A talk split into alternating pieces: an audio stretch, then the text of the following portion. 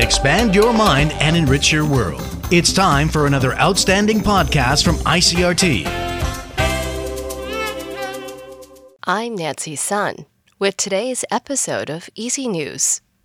The TAIEX opened up 99 points this morning from yesterday's close at 14,184 on turnover of 1.92 billion NT.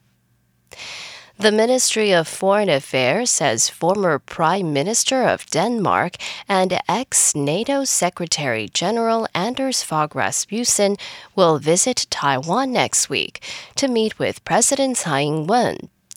MOFA says Rasmussen has been calling on democratic countries to enhance cooperation with Taiwan to build democratic reliance amid the expansion of authoritarianism, adding that his upcoming visit was a clear demonstration of his strong support toward Taiwan. Rasmussen in 2017 founded the Alliance of Democracies Foundation, a nonprofit organization dedicated to the advancement of democracy and free markets across the globe. In his current role, he hosts the annual Copenhagen Democracy Summit, which was first held in 2018. During his scheduled stay from January 3rd to 5th, Rasmussen will also meet with Vice President William Lai and Foreign Minister Joseph Wu, as well as lawmakers and think tank scholars. A government online work permit application system for foreign nationals has been expanded to cover cram schools and art related jobs and the adult children of work permit holding foreign professionals. The Workforce Development Agency's EZ Work Permit website has been handling applications from local companies to employ foreign managers, as well as from sports and art related agencies to hire international talents.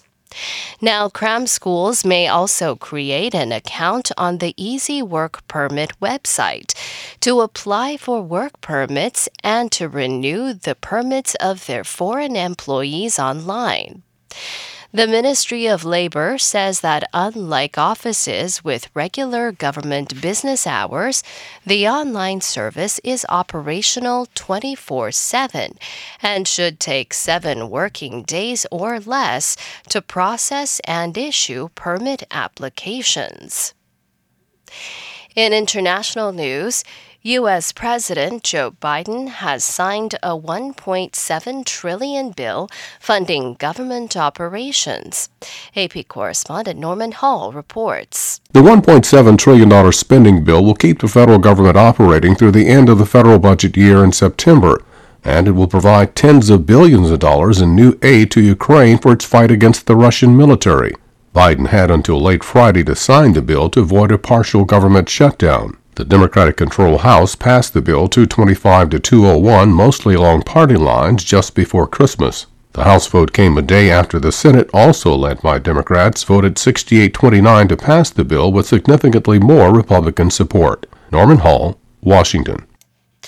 Brazil's president elect Luiz Inácio Lula da Silva announced Thursday that Amazon activist Marina Silva will be the country's next Minister of Environment. The announcement signals the new administration will prioritize cracking down on illegal deforestation in the Amazon, even if it means running afoul of powerful agribusiness interests. Lula has promised to end all deforestation by 2030.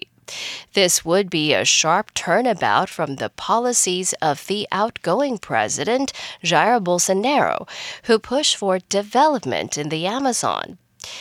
Deforestation in Brazil's Amazon reached a 15 year high in the year ending in July 2021, though the devastation slowed somewhat in the following 12 months.